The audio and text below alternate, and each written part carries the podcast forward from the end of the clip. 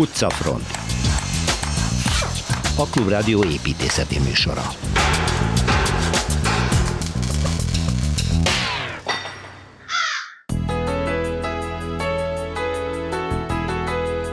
Királyi kastély Nápoly mellett az épületen kívül lakójának európai rokonságáról is részletesen mesél majd Szilveszter Ádám. Anzsukori freskó az apostolokról a felvidéki Százd nevű falucska templomában, még az Árpád-korból származó épületbe látogatunk el Torma Tamással. A Lukács, no igen, a gyógyfürdő, erről az épület komplexumról beszél majd Kelecsényi Kristóf. Hol van a magyar parlament kupolájának pontos mása? Mit célt szolgáltak az épületeken a bádoggal vagy éppen bronzlemezzel borított magas díszek?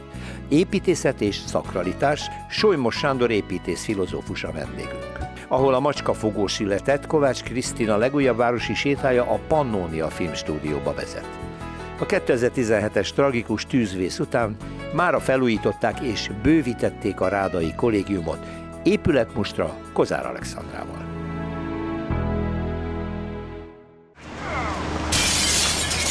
Városi tükör és akkor folytatódik a nápolyi utazás Szilveszter Ádám Bibődíjas építész egyetemi tanára szabad művészetek doktorával. Ez egy nagyon gazdag lelőelje, úgy tetszik építészeti szempontból maga Nápoly és környezete, de most egy királyi palotába invitálsz, azt mondtad, és azt mondtad, hogy Versailles méretű, tehát egészen el vagyok képedve, hogy ez micsoda és mikori. Ez 18. században épült, 1752-ben kezdték építeni, egy, egy király palota, Casertának hívják, mert a helység neve Caserta. És ki volt a király, a nápolyi király? Akkor, akkor egy Bourbon volt, egy, Bourbon. Fantasztikus, egy fantasztikus arca, akiről kell beszélni, mert ezerszer beleütköztem, hogy Európába utaztam.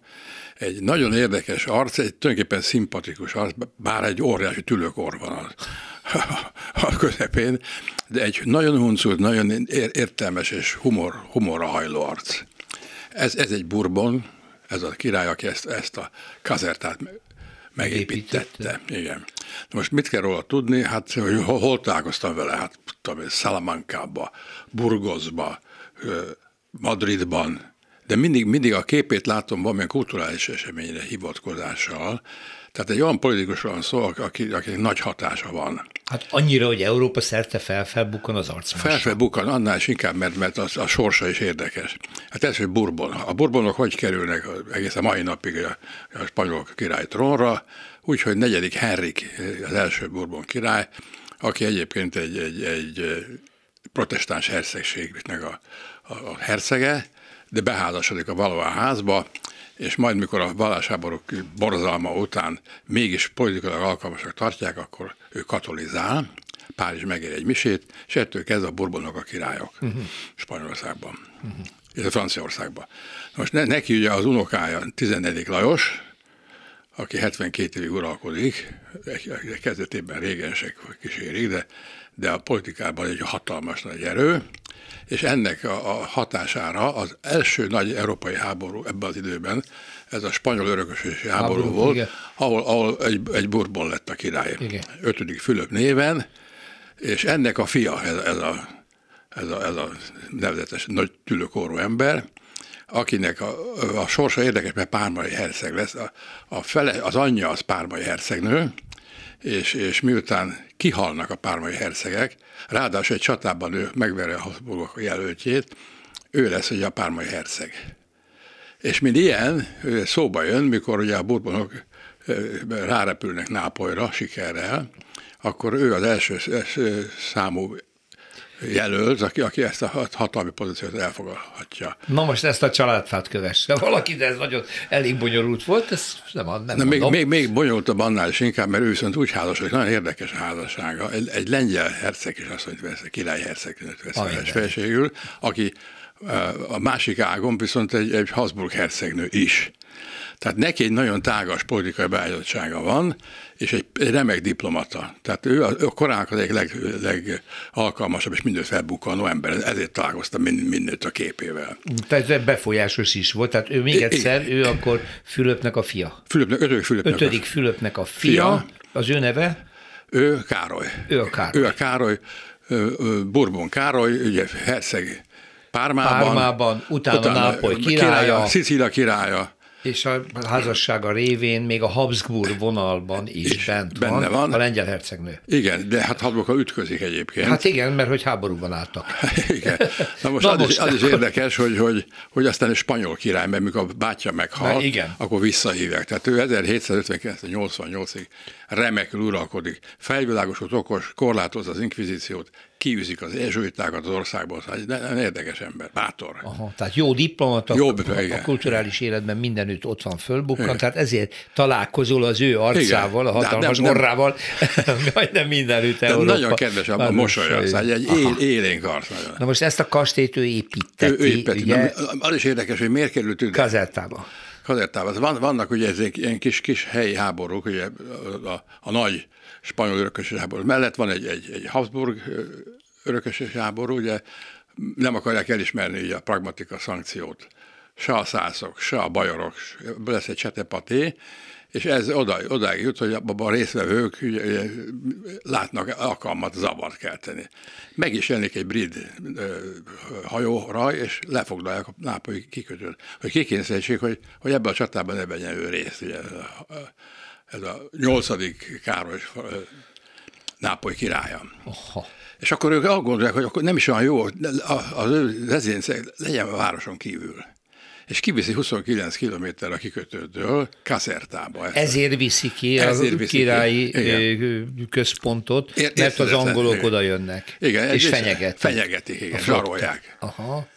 És, és hát ennek aztán igazán nincsen veszélye. De ő úgy gondolta, hogy, hogy azért ez, ez a dolog ez hosszú távú legyen, nem tudta, hogy ő spanyol király lesz. Nem tudta. Akkor még nem, nem tudta. tudta. Nem Csak azért azon gondolkodom, hogy egy ilyen palotának a építése azért nem két hónap, ugye? Hát, hanem... hát sokáig, 1780-ban fejezi már a fia, mert akkor ő már nincsen ott, ugye?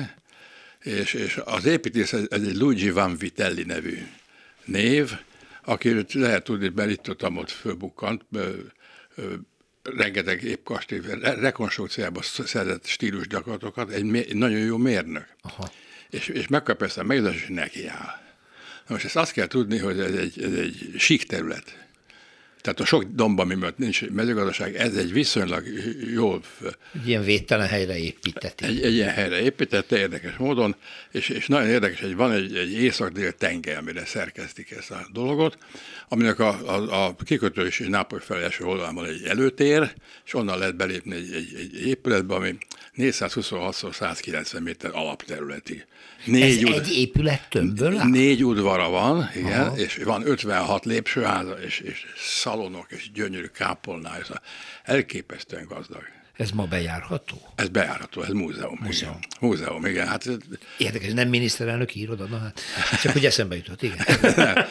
na most, és egy fantasztikus kertje is van. Aha. Szökőkutakkal, az is érdekes, hogy hát ezeket öntözni kell. Hát egy, ez egy két és fél kilométer hosszú tenger, hát a végén van egy glorietszerű, mindig van egy ilyen, ahol be kell fejezni a végtelent, ugye.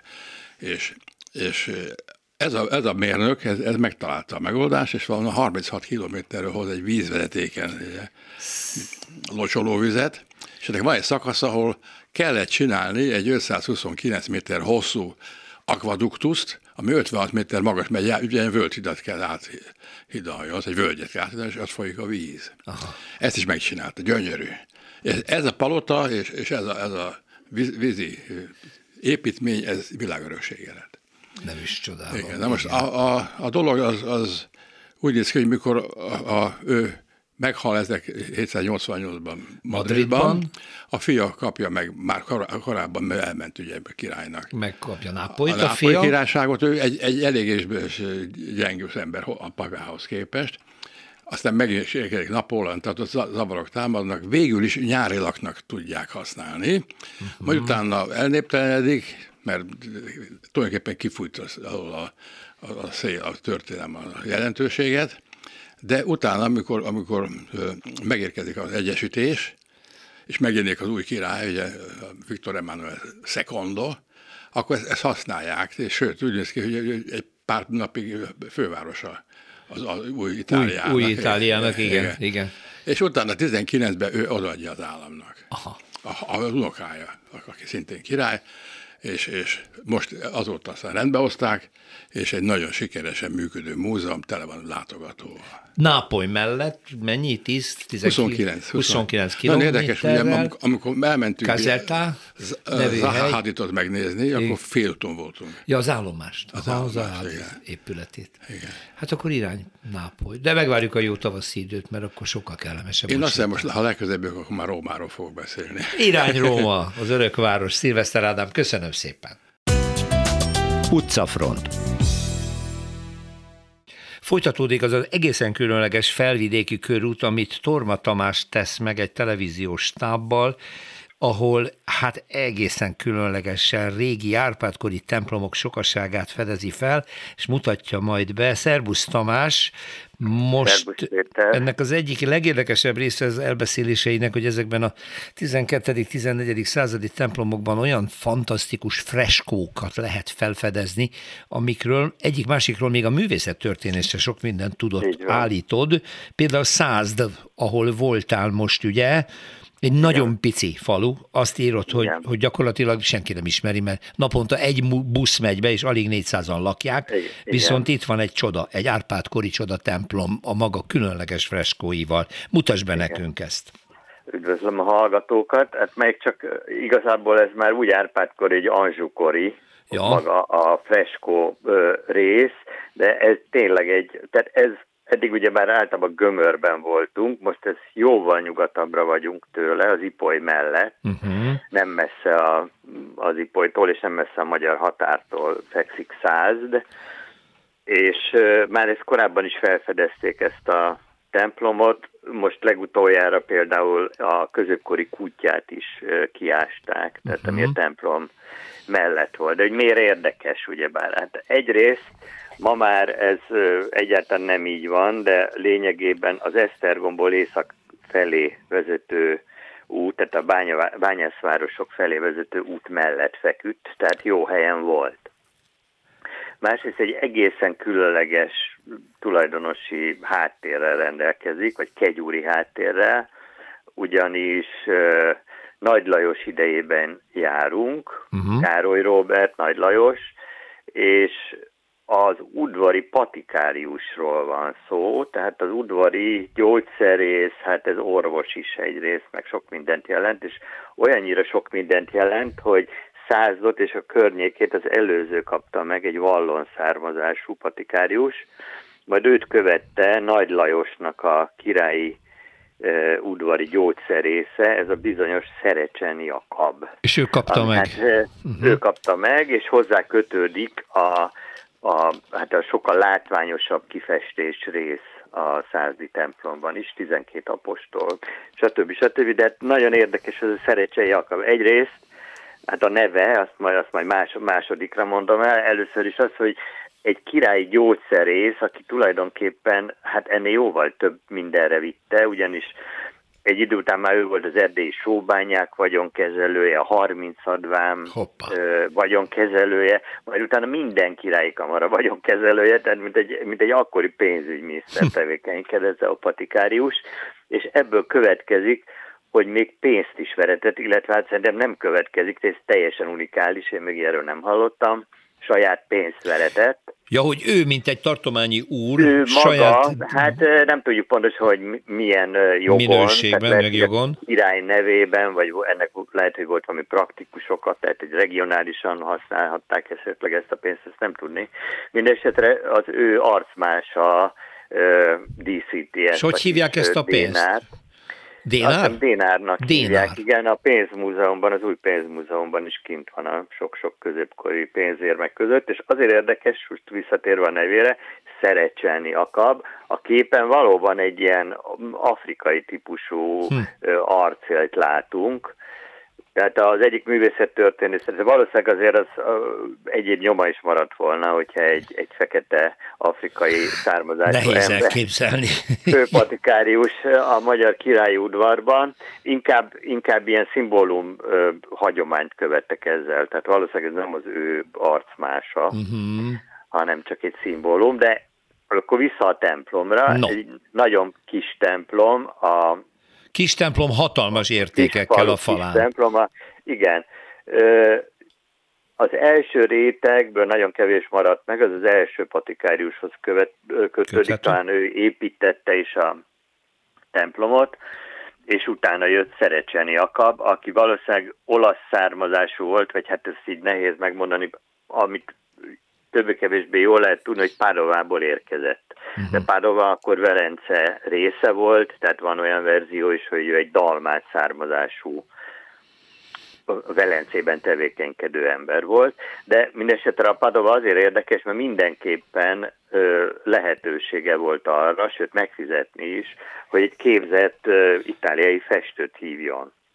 Nem tudják, hogy ki festette ezeket a apostolképek, az apostolok, és Szent Ferenc, sok-sok kép, illetve hát kép részlet maradt meg.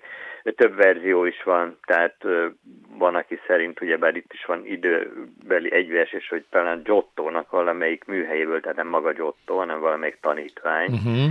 mert ő több helyen, többek között Pádovában is volt. Tehát mindenhol, ahol dolgozott, többek között uh-huh. nyilván alkalmazott helyi erőket is.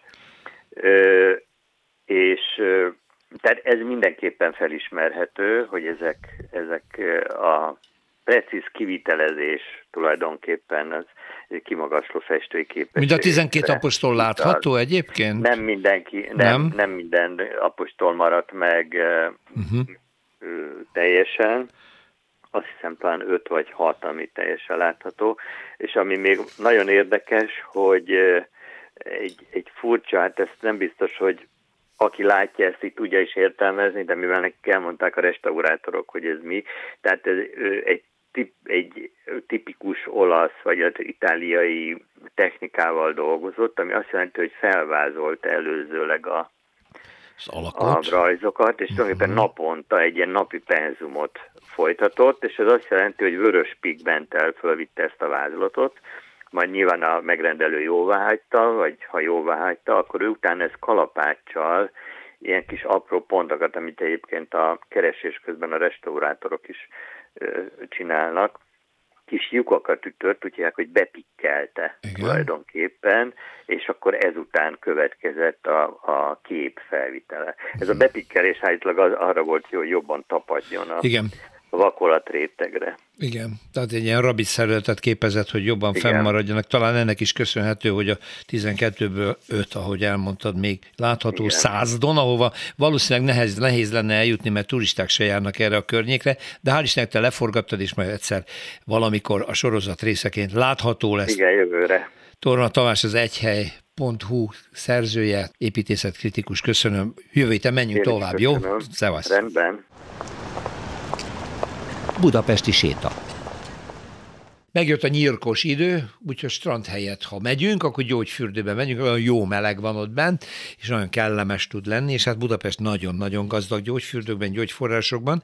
Talán ez is az oka annak, hogy Kelecsényi Kristóf építészet történész, Szerbusz Kristóf, Szervusz. azt a utat választottad, hogy most gyógyfürdőket fogsz nyilvánvaló az épületeket bemutatni nekünk, és kezdjük már is a Lukáccsal, mint az egyik legnépszerűbb gyógyfürdővel. Hát a nagyon híres, hát itt rengetegen gyógyultak meg, ott vannak az emléktáblák a hálaadó feliratokkal, de az épület is impozáns és gyönyörű, ez Hild József, ugye? Hát ez egy nagy komplexum, és ugye a Hild az a, az a császár része, Rész. de hát Aha. ugye ezt igazából így ketté vált itt a dolog. Jó, jó bonyolult, tehát tulajdonképpen a, a fürdőink közül a legbonyolultabb építés történetűeket választottam most, de hát a Lukács azért egy, hogy mondjam, egy, egy kultusz hely is. Hely. Hát engem odavitt édesapám gyerekkoromban mindig, mert ő oda járt, és akkor ott láttam a Gálvölgyi Jánost, meg a Presszert ott slattyogni a papucsokban az öltöző soron, meg ilyenek, tehát hogy, hogy ugye azért ennek, ennek meg volt egy ilyen romantikája, és hát egy, egy fantasztikus komplex együttes, ami gyakorlatilag középkori elemektől kezdve a legutolsó időkig minden tartalmaz, tehát föl se lehet sorolni, hogy uh-huh. milyen építészek járultak hozzá, mert egy részéről nem is tudjuk, hogy, hogy ki volt az. Ugye hát a, itt ugye a, a, mondtam, hogy középkori, tehát ez ne tévesszem meg senkit, ugye a Lukács azért nem törökkori nem. viszont van egy része, amiben ugye egy ilyen középkori kis erőd erődítmény benne van itt, a, azt hiszem most ez az ilyen szauna. Igen, és hideg kis medencés. Ott, ott vannak ennek a kis ilyen négy tornyos kis lovagvár jellegű erődítménynek ugye elég jelentős falai. Vannak róla 18. századi ábrázolások erről a, erről a kis erődítményről. Ugye itt a Malomtónál volt ez, és hát gyakorlatilag ez az együttes aztán a 19. század végén kezd el óriásivá nőni. Ugye a magát a, a, a, az addig elhanyagolt elég fürdőt az 1880-as években bérli ki úgymond egy olyan vállalkozó, aki nagyívű fejlesztési tervekkel, bír, és aztán hát a 90-es évben egy részvénytársaság is létrejön, a Szent Lukás Gyógyfürdő részvénytársaság, amelyik itt a kiépítésről és a fejlesztésről gondoskodik. És hát hotel, szálloda épül, termálszálló, ugye két, gyakorlatilag két szálloda is uh, itt áll a, a, a Duna partján. Ezeket na nehéz észrevenni, mert a, a rakparti forgalom, meg aztán a park mögött ezek az épületek azért még annak ellenére, hogy a fürdőnek majdnem minden része megújult, ezek, ezeknek pont a homlokzata nincsen túl jó állapotban, de egy elég grandiózus szállodaépület van itt, két szárnyal, egy hatalmas középső résszel, és ugye itt esik meg az az építészet történeti csalafintaság, hogy az egyiknek a tervezője Naj Rezső, a másiknak a tervezője pedig Raj Rezső, és hát ez már a kortársakat is megtévesztette, úgyhogy itt a kedves kollégáim, kollégadőim az utóbbi években bogozták csak ki, hogy akkor most melyiket igazából Melyik tervezte, mert gyakorlatilag tényleg már a, a korabeli közlésekben is össze-vissza beszéltek, úgyhogy hát itt a két úriembernek kellett volna eltérőbb nevet választania, de hát ugye ezek nem művésznevek, hanem családnevek, úgyhogy nem is választás volt ez a részükről. Úgyhogy amit érdemes megjegyezni, hogy ugye ez a mostani, van az a része a Lukásnak, ahol ez az élménymedence van, a kis buzgárokkal, a, a körbe-körbe keringető ilyen víz, vízfolyosóval. Szóval ez az a rész, ami, a, ami az úgynevezett iszap fürdő volt. És ez azért izgalmas, mert az 1890-es években, amikor ez először megépült, mármint hogy ennek az alapjai megépültek, akkor ez bizony egy ilyen török hangulatú, zsolnai csempével, mindenféle ilyen, ilyen, ilyen a török korra utaló építészeti elemmel bíró kis udvarocska volt, fürdőudvar. Van egy-két színes képeslap róla, fotót én nem nagyon ismerek, de nagyon, nagyon hangulatos lehetett. És hát aztán ugye ezt a, a 20-as, 10-es, 20-as években ugye nagyon népszerű lett, hát a fővárosnak is ugye a fürdőturizmusát fejleszteni kívánták, szóval akkor építették át olyan mértékben aztán, és ugye akkor jelent jelent meg ez a tulajdonképpen a Frankelle úti szárny, Szárnya. ma inkább Igen. ismerjük ezt a fürdőt, szóval az a, az a, az a kinézetét, ezt a, ezt a egyébként kicsit ilyen stílussemleges, egy-két ilyen uh, óvatosabb építészeti elemmel operáló kinézetét ugye ekkor ö, ö, kapta meg gyakorlatilag a, a, a Lukás fürdő. Szóval egy, egy nagy, nagy, amit lehet érezni talán az elmondásomból is, hogy egy, egy nagy mix Igen. tulajdonképpen az egész együttes, és ez benne bolyongó egyébként, ö, azt hiszem érzékelhető is. Igen, na meg hát a török hatásra való törekvés ugye az első részen, itt a Isza fürdő rész, ami ma az élményfürdő, hát nagyon közel van a Veli Bejt, ugye a török fürdő, hát tehát igen nyilván, nyilván egy, egy ilyen hatás is érvényesül, de most akkor az elején én rosszul mondtam, hogy Hildnek van szerepe a tervezésben, a Frankelle utcai épületrészt készítette ő a teraszost? Ö, a, a császárfürdőnek azt a részét, a császárnak. Uh-huh. ami ugye már közvetlenül ránéz, az Igen, valóban, az, az valóban, az valóban hír. Itt ugye a Lukásnak ezek a jellegzetes, hát most az utóbbi, szerintem már az utóbbi évtizedekben mindig sárgára Igen. festett részei, ott a, a, a, a Frankele útnak ott tulajdonképpen ebbe a kis mélyedésébe van, vagy már így hátrahúzva. Ezek ugye gyakorlatilag már a, a megvoltak ezek az épületrészek régebb óta. Nem zárom ki, hogy egyébként uh-huh. Hild is valamit közreműködött benne, mert itt elég sok munkája van a Frankelle útnak ezen a szakaszán, de hogy ezek mai kinézetükben a, a két világháború közötti ö, ilyen klasszicizálásnak inkább az elemeit mutatják, az, az, az biztos, ugye ekkor, ekkor fejlesztették ezt a részét Igen. a fürdőnek. Szent Lukács fürdő. Köszönöm szépen Kelecsényi Kristóf, szervusz, minden jót! Szervusz! Utcafront. Lényegében egy ipari műemlékbe fogunk ellátogatni. Kovács Krisztina újságíró az én budapesten.hu szerzője segítségével. Szervusz! Nagyon közel áll a szívemhez a dolog nem ebben az épületben, de volt szerencsém dolgozni két évet a Pasaréti filmműteremben, wow. amely Európa egyik, egyik leghíresebb természetes fényel működő napfényműterme volt. Széthúzták a tetőt, és úgy lehetett forgatni a stúdióban.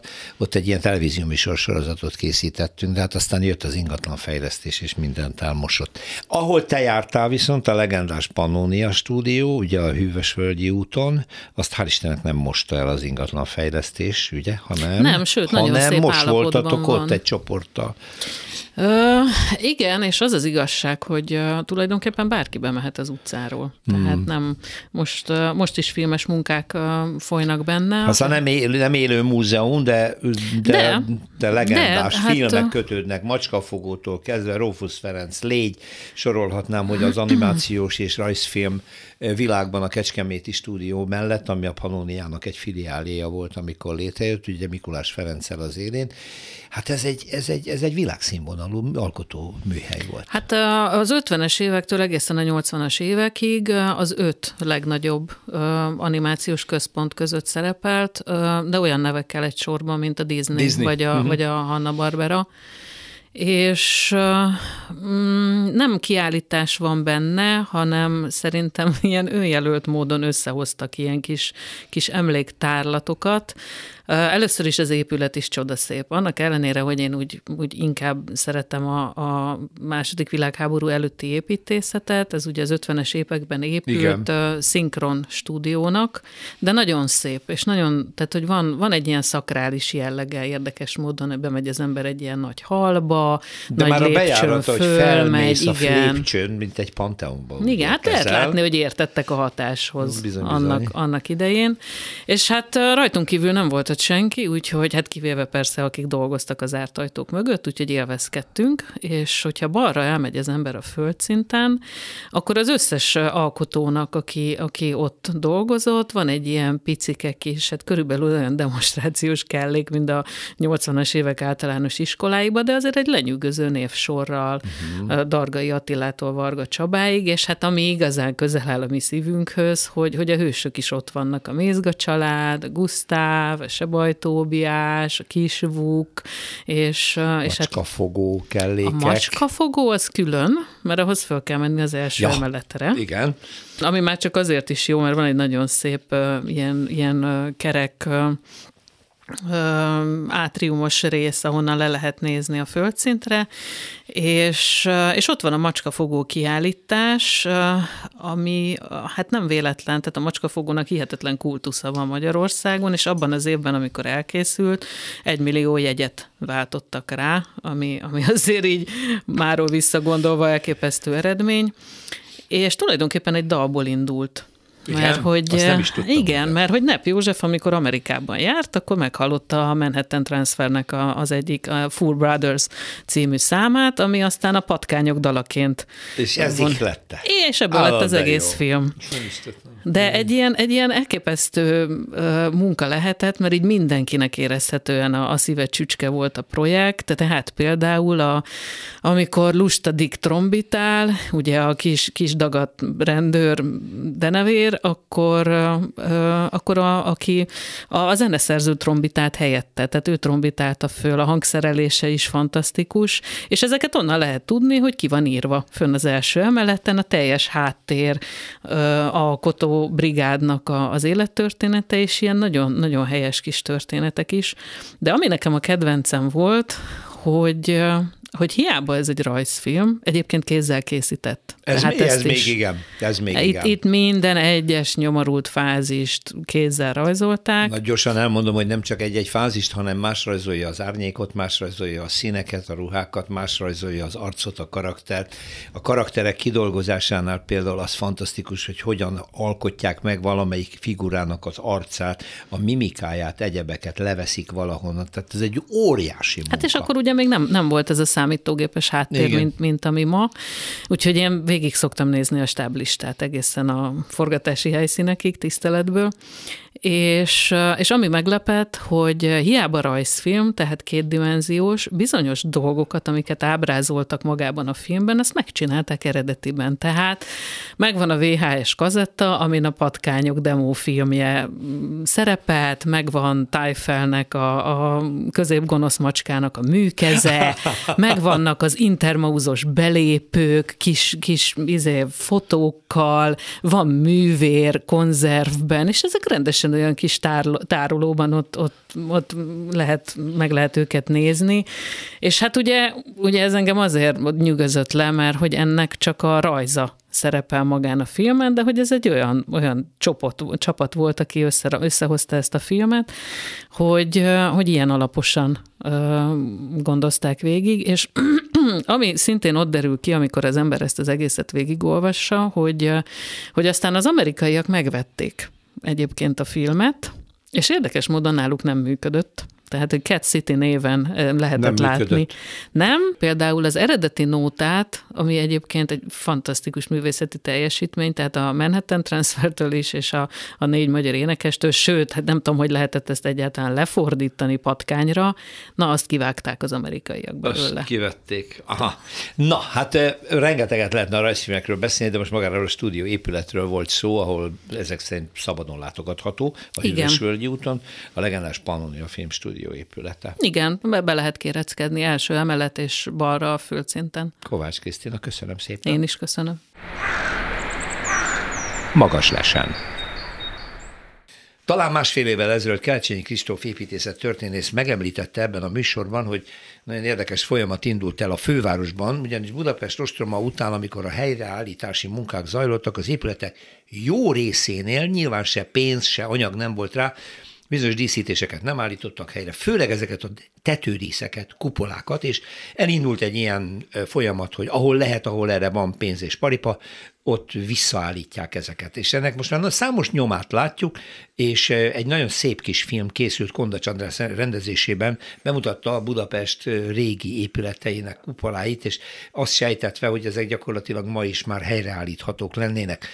Erről fogunk beszélgetni Solymos Sándor Ébüldíjas építész filozófussal, nyugalmazott egyetemi tanára, jó napot kívánok, aki napot különös vonzalmat érez a kupolák iránt, mert ugye azt mondja, hogy ezek szakrális ö, ö, motivumokat, szakrális gondolatokat hordoznak, tehát honnan is van a kupolaépítés az emberiségnél? Igen, ez tulajdonképpen egy ilyen mélélektani kivetülése bizonyos gondolkodási sémáknak, vagy gondolkodási tapasztalati hát mintázatoknak, mert ahogy az ember ugye hát pici gyerekkorától ő a világ központja, körülötte forognak a dolgok, a mama egész hát érdeklődése vagy vigyázó keze szeme rajta van, tehát mindig középpontnak érzi valamelyest az ember magát. Ilyen értelemben a centrális világkép, vagy a világ centrális magyarázata, amikor ugye akár gömbformában, akár rendszerekben, akár lapos föld koncepcióval, meg akkor is ugye kör alakú és valahol középen vagyunk mi. Valamilyen formában ez így a tudat alatt működik, és az emberek akkor is egyet tudnak ebben érteni, ha ki nem mondott vélekedéseket tapasztalnak a másik beszédjében, vagy a másik értékrendjében, és akkor ezzel azonosulni tudnak, erre visszajeleznek, hogy ők, ők is hasonlóképp gondolják, és nagyon érdekes, hogy ez magában a gondolkodás történetében esetben, vagy a, ennek a kifejeződése ugye a, a szakmáknak, a, a kézműves technikáknak, vagy a építészetnek is, hogy ugye konkrétabban erről beszélünk, annak a mindenkori értékvilágában, vagy mindenkori megjelenésében ezek kódolt nyelvként ott vannak, és visszaazonosíthatók, a gondolkodás megfejthető egy bizonyos megjelenési formában, egy hierarchikus elrendeződésben, vagy egy mellérendelő elrendeződésben, vagy egy ilyen kontrapozíciós hát játékban ilyen, ilyen durvább hatásvadász játékban. Ugye a kora, vagy a közelmúltnak egy nagy hát botrányt kavaró, akár építészeti, akár képzőművészeti, akár vélekedéstörténeti stílusa volt, ez a dekonstrukció. Igen. Ugye, aminek hát az emberek értetlenül álltak a jelenségekkel szemben, vagy jelenségek mellett, és nem tudták ezt komolyan megfejteni. Közben úgy, ugye a túlkonstruált világnak egyfajta ilyen visszaépítése, visszaszerelése, szétszerelése, építése, mert a világ túl volt politikailag, ideológiailag célszerűen túl volt konstruálva, és ettől az emberek már írtóztak. Mert áttekinthetetlen és zavaros igen, volt. Igen. Most visszatérve a kupolára, tényleg érdekes, amit mond, abból a szempontból, hogy soha nem jutott eszembe, hogy minek van. A kupola ö, ugyanis funkcionálisan, azon kívül, hogy a világítást is biztosítja, de azt egy egyszerű tetőszerkezet is megvalósítaná.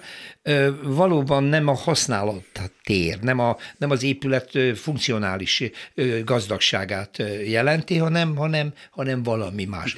Az felemelt sátor?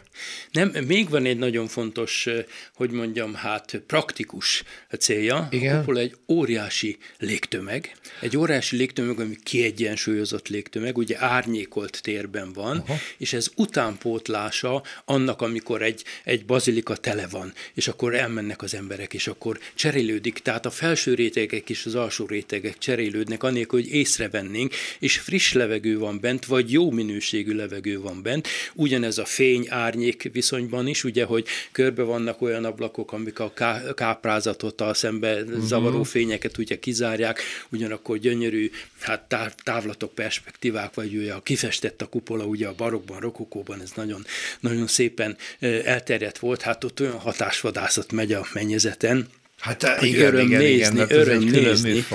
Most, hogyha hazajövünk és nézzük a kupoláinkat, mert beszéltem arról, hogy Budapesten eh, nagyon szép eh, tetődíszek voltak, és az ostrom az nagyon sokat tönkretett ebből, és hogy egyre másra állítják helyre ezeket, de hát van nekünk egy parlamenti kupolánk, ami maga a káprázat, tehát annak a belső világa eh, tényleg építészetileg és minden képzőművészeti tekintetben is egy mestermunka, de ő elárulta nekem, hogy van ennek egy van ennek egy testvére.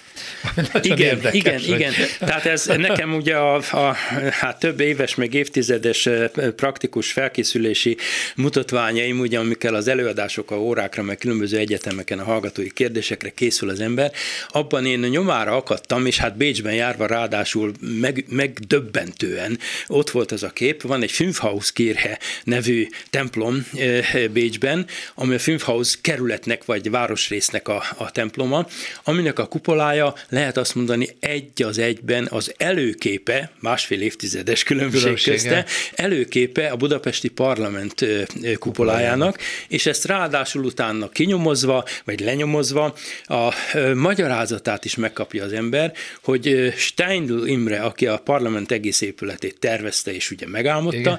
az tanítványa volt annak a mesternek, aki a Fünfhauskirche kupoláját építette. Hát Tehát ez tisztelgés a mester életműve előtt, hogy megidézi azt a kupolát egy még nagyobb szabású, még európéerebb léptékű épületben, a parlamentben, ami ráadásul más idézetekkel is mesterfokon bánik, ugye a parlamentnek az egész felépülése, ugye a brit parlamentarizmusnak a, az áttétele Közép-Európára, igen, és ennek az építészeti megfogalmazása, vagy gyakorlati megjelenítése a felsőház, alsóháza világító udvaroknak, a, a gótikus díszeknek a megközelítés hatásos megjelenésének, ez megint egy mestermunka. Ráadásul ott a folyópart. Igen, igen és a víz, igen, mindkét helyen, ott ugye egy öböl, és a víz, és, és ráadásul, bocsánat, ott is folyó, igen, tehát tehát a vízben, igen, a vízben tükröződik a parlament, és ezzel megint egy, egy tapintható világ, egy érzéki világ és egy képletvilág, egy, egy vízióvilágnak az együttlevése és az egyszerre, egyszerre megértése vagy tisztelete jelenik meg az ember előtt. Fantasztikus élmény, akár ott, akár itt. És ebben tényleg mestermunka a parlament, kupolája, homlokzata, épület, építészeti megjelenítése úgy ezekkel a gótikus díszekkel, és ennek a tükröződése a Duna eh, vizében, úgyhogy ez gyönyörűséges. És elbeszélve a parlament kupájának belső díszítéséről, az íves csillag díszítéséről, ami magával ragadó. Igen, és ez, ez külön érdekes, ugye, hogy a, a kupola építésnek a technikája más volt az antik világban, ugye a római birodalomról, vagy a, ennek az utódjaiként keleti római, bizánci, vagy a nyugati római építészetről, ha beszélünk, és más utána ugye egy kic, pici visszaesés, vagy egy pici, pici ugye a, a nevében benne van, ugye gótikának nevezzük azt a korszakot, ami a maga korában egy becsmérlő jelző volt. Tehát Igen. gótikusnak, gótikusnak nevezni, az azt jelenti, hogy a gótok, akik írni, olvasni nem tudnak, akik üvöltözve rohangálnak a harc, harctéren. Ugye, tehát itt a, a gót harcmodorral és a gót, hát hogy mondjam, kultúrával, vagy a római szempontból nézve kulturálatlansággal operáló minősítő jelzős volt, és ez később jelenik meg a gótik, amikor a historizmus felértékelődik Európában, a visszatekintés a különböző korokra, ezeknek, a, ezeknek az élményanyagát, a tudását, újrainterpretálását megjelenítve a műveltségnek és a tájékozódni tudásnak a metaforájává válik, akkor a gótika helyre kerül. Akkor már látszik, hogy itt valami antik vége van az antiknak, nem lehet, hogy tovább menni, és akkor egyszer csak a gótika, és akkor visszatérve a Firenzei dóm kupolájára, hogy ezek a kupolaformák, amik aztán a Steindlnél és a parlamentnél, vagy a Fünfhauskirche kupoláján is látjuk, hogy egy picit olyan magasnak tűnik, Igen. tehát ilyen gótikus csúcsívnek tűnik ez a kupola méret, vagy a kupolaforma, és ennek pedig egy statikai erő erőtani magyarázata van. Tűnik az antik kupoláknál ugye azért tűnnek olyan lapos domboknak, mert óriási anyagmennyiséget hordanak fel a támasz és a falak találkozásánál, hogy a vektorok függőlegessé, igen. vagy megközelítőleg függőlegessé arra alakuljanak. Igen, arra tám- ne nyomja szét, ne nyomja igen. szét az alépítmény. Most a kupolák méretének vagy arányának megemelése, ez már a függőleges támaszerőkhöz közelítést jelenti, és itt jönnek a kettős kupoláknak a fantasztikus találmánya, hogy belülről egy kupola arány, a légtér arány, a bevilágítása, minden az ábrázolatok, a díszítőfestés, minden egyéb egy élmény ki van találva, hosszú évszázadokon keresztül alakul ez az egész, és kívülről erre rátesznek egy még meredekebb kupolát, egy magasabbat, ami a városkép szempontjából minden eh, helyzetben ugye tájékozódási pont, ugye egy római San Pietro kupolája, egy budapesti nem tudom én, bazilika kupolája, tájékozódási pont, ahol egy utca végében megjelenik. Így van, van, így van héj, két héj, és, és a külső héj, külső héj az két célt szolgál, az egyik egy statikai cél, Aha. hogy ne repessze szét az alépítményt a kupola súlya, másik pedig az, hogy magas legyen a végeredmény, és tájékozódási pontként, attraktív, civilizációs teljesítményként ott magasodjon a kupola. Azt és hiszem, ezt... hogy az Esztergomi bazilikai is pont ilyen szerkezet. Így van. A felújításakor ez pontosan meg van. is néz, volt nézhető. Na most a kisebb kupolákra és a tetődíszekre visszatérve, ugye azt látjuk Budapesten nagyon jellemző, meg Bécsben is persze, hogy ezek a klasszicista épületek tetején lévő díszek, ezek bádokborításúak, vagy bronz, vagy részlemez, és alul faszerkezet igen, van. Igen. Tehát ezek nem masszív kőépítmények, ezek öncélú díszek? E- Ennél is többről van szó, tehát ilyen értelemben, hogy ez könnyű, tehát ugye egy faszerkezet és egy rézlemezborítás rajta, az sokkal könnyebb, mint az kőből, meg, meg nehéz fizikailag stabil anyagokból építenénk meg. Ez az egyik szempont. A másik pedig az, hogy a, a korai korokban, és a, ez egész megint az antik, de után középkor, és aztán a, a 18-19. században is, a a fizika, az épületfizika, a veszélyesség, az elektrostatika, ugye a villámlásnak magának a tapasztalata az mindig ismert volt, de hogy ez micsoda, hogy a töltéskülönbségek közötti kisülés, a föld töltése és a felhők feltöltöttsége közötti kisülés is az, hogy ugye tüzet tud gerjeszteni, és nagyon veszélyes, és áramütéssel és egyebekkel, halálos végkövetkezményekkel járhat, ezt akkor tudták, de nem tudták a magyarázatát, viszont azt is tudták, hogy egy rézlemez burkolat egy kicsi mellékkupolán, az úgy működik, mint visszatekintve mi a 20. századból, vagy a 19. század természettudományát véve alapul, azt tudjuk, hogy itt elektrostatikai, áramlevezetési, villámhárító technikákról van szó. Tehát addig, hogy tudták volna a jelenségnek a részleteit, tapasztalati ezek a úton, ez így van, ezek villámhárítóként működtek, villámhárító. vagy bajelhárító démoni eh, ismeretek voltak, hogy egy kis kupola, hogyha fa szerkezetű, és a rézlemez belevág a villám, kigyullad, leég, az még mindig tized akkora, huszad akkora mint kár, ha az egész, mint ha az egész az egész palota leég. Tehát ez bekalkulált veszteség, ez olyan, mint a defekt az autónál, hogy megállunk, hát van, szerencsénk van, van nálunk emelő, megcsináljuk, kicseréljük a kereket, és ott a pótkerék. Na csak, hogy ennek a szakralitása érdekes, amit most itt megemlített, hogy tehát az a tapasztalat, hogyha építünk oda a tetőre föl valamit fémből, az meg fogja védeni, igen. a gonoszoktól, mert Így ugye van. a villámlás nem tudván, hogy ez egy fizikai jelenség, nyilván égi jelenség, Igen. nyilván gonoszság, nyilván csapás az Igen. emberiségre, amit ki tudunk védeni, Igen. ha áldozunk neki egy ilyen építményt. Így van. Ez nagyon Így van, tehát ez pontosan a mindenkori élni tudás és az elitnek, vagy a tehetős rétegeknek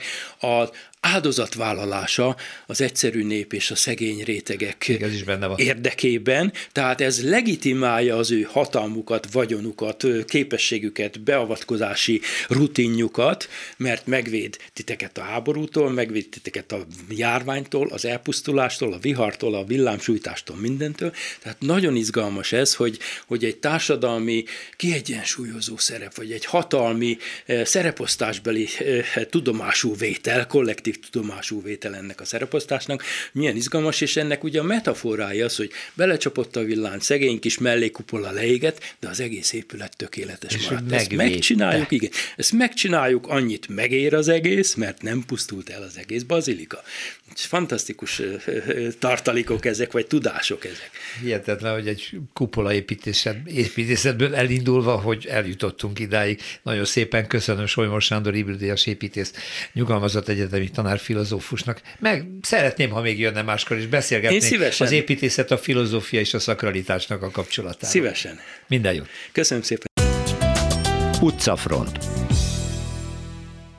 2019 évelején kigyulladt a Rádai Kollégium, iszonyú károk keletkeztek, borzalmas tűz volt, de hát ugye ne a rossz hírről beszéljünk, hanem arról, amiről Kozár Alexandra fog most. Szerbusz Alex, hogy Szervusz, ennek aztán lett egy pozitív fejleménye annyiban, hogy teljesen megújult a Rádai Kollégium, sőt, ráadásul ki is bővült egy új szárny, azt szerintem rá se lehet ismerni, annyira ö, megújították. Most ez tervbe volt véve, vagy a tűzeset után döntöttek úgy, hogy hát akkor építsük át? Elég romagy állapotban volt már korábban is a kollégium, és a vezetőség tervezte, én úgy tudom, hogy 2017-ben össze is állt egy olyan koncepció, hogy akkor most hozzanak létre tervdokumentációt. Nyilván ez a tragikus tűzeset, illetve haláleset, egy szegény négy gyerekes apuka égett benne, Igen. ez meggyorsította a folyamatot, és hát azt kell, hogy mondjam, hogy ez tényleg ez a, ez a borzasztó, borzasztó tragédia most egy, egy nagyon szép ennek is emléket állító épületben végződik, ami tulajdonképpen egy szép dolog. Valóban korábban a Rádai utcából lehetett bemenni, a Rádai utca 28 számról beszélünk ebbe az épületbe, most viszont áthelyezték a bejáratot a Markusovszki térre, innen sokkal tágasabb. És Meg ott, ott kapott lát... egy új szárnyat, ugye? Az új szárny, igen, ami egy teljesen új épületrész, modern, kortárs, és megőrizve a Rádai utcai homlokzatnak a fehér színét, ami egyébként gyakran a református templomoknál ugye látjuk a, a fehér szint, az építész Berzsák Zoltán, aki egyébként a 4 plusz építés stúdiót képviseli, ezt a fehér szint megőrizve, fehér fém lapokkal borította el ezt a bejáratot, úgy, hogy közötte nyílások vannak változó ritmusban. És ezek a fehér fémlapok át vannak juggatva, ugye ilyet is látunk gyakran manapság, és mögötte van az üvegborítás, tehát üveg és fém, és váltakozó a ritmus, ami ad neki egy olyan hangulatot, ami, ami egy felszabadultabb, tehát nem, nem az a szigorú és egyébként is az egész épületnek az volt a koncepciója elsősorban, hogy a fény átjárja az egészet, és ez nagyon-nagyon sikerült az üveghasználat miatt, meg az egész tér kialakítás miatt. Most leginkább erről a homlokzatról beszélnék itt, ami eleve két részből áll, mert ugye van ez a fehér és üveg, de a Markusovszki tér másik oldala felé menve, a Köztelek utca felé menve átalakul szürkébe, és azért, mert így rajta a fehér csillag és a fehér kereszt jobban látszik. Ez a fehér csillag, ez ugye a betlehemi csillagot Igen. jelképezi, és a legvégén a homlokzatnak egy ilyen óriási nagy fehér kereszt látható, ami egyébként természetesen belül is többször megismétlődik. Ami nekem a legjobban tetszik, mint szimbólum ebben az egész átépítésben, vagy átörökítésben, az az, hogy Fölül, legfölül van egy kápolna, aminek az úrasztala a tűzesetből megmaradt üszkös fából készült, ezzel is, az anyag használattal is megőrizve az emlékezetét az itt szörnyű halált halt négy gyerekes apukának. Na de beszéljünk egy kicsit a, a kollégiumról magáról. Itt 90 hallgató kapott helyet, 48 szobában, nagyon-nagyon modernek a szobák, tehát én szívesen lennék itt hallgató. Szintén a, a fehér és a szürke vagy tört fehér színek jegyében. 10 vendégszoba, és van három lakás, van étterem, ahogy bemegyünk, rögtön egy ilyen modern fotocellás ajtón megyünk keresztül, és akkor gyakorlatilag, mintha egy modern szállodába érkeznénk, egy óriási nagy recepció fogad minket, aztán oldalra van étterem, amelynek a falán, ez is a koncepció része volt, a segítséget nyújtó gyülekezetek nevei találhatóak, tehát akik anyagi segítséget nyújtottak az építkezéshez. Mindenféle egyéb közösségi terek is vannak, és akkor megemlíteném itt ugye, hát a névadó Rádairól azt a földszinti könyvtárat, amit Rádai könyvtár hívnak, és 18.-19. századi olyan művek, értékes műalkotások találhatók itt, könyvek, amelyek sehol vásol, ugye ez az egykori rádaiak magánkönyvtára volt, és fent pedig a török pár könyvtár, uh-huh. tehát két értékes könyvtár is van, és a kettő között vannak a, a tantermek. Úgyhogy tulajdonképpen ez a diákoké, akik ugye lelkésznek tanulnak, ez a része a Károlisoké, és akkor a másik rész, ugye az új szány, az pedig, a, amit említettem a, az elején, ez a, a Dunamelléki Püspöki Székház és Református Teológiának a székháza mindenféle épületekkel. Ha az épületet magát nézzük, akkor tényleg egy, egy, egy nagyon modern, nagyon szellős épület jött létre, és azt kell, hogy mondjam, hogy nagyon illeszkedik ide. Nyilván tavasszal, meg nyáron jobban, jobban kibomlanak, amikor már az udvar is be tud zöldülni, mert korábban az udvaron autók voltak, de most egy teremgarázsba helyezték ezt a funkciót, és az udvar is közösségi térré vált. Változott. Hozár Alexandra, köszönöm szépen, szervusz! Szervusz, viszont hallásra!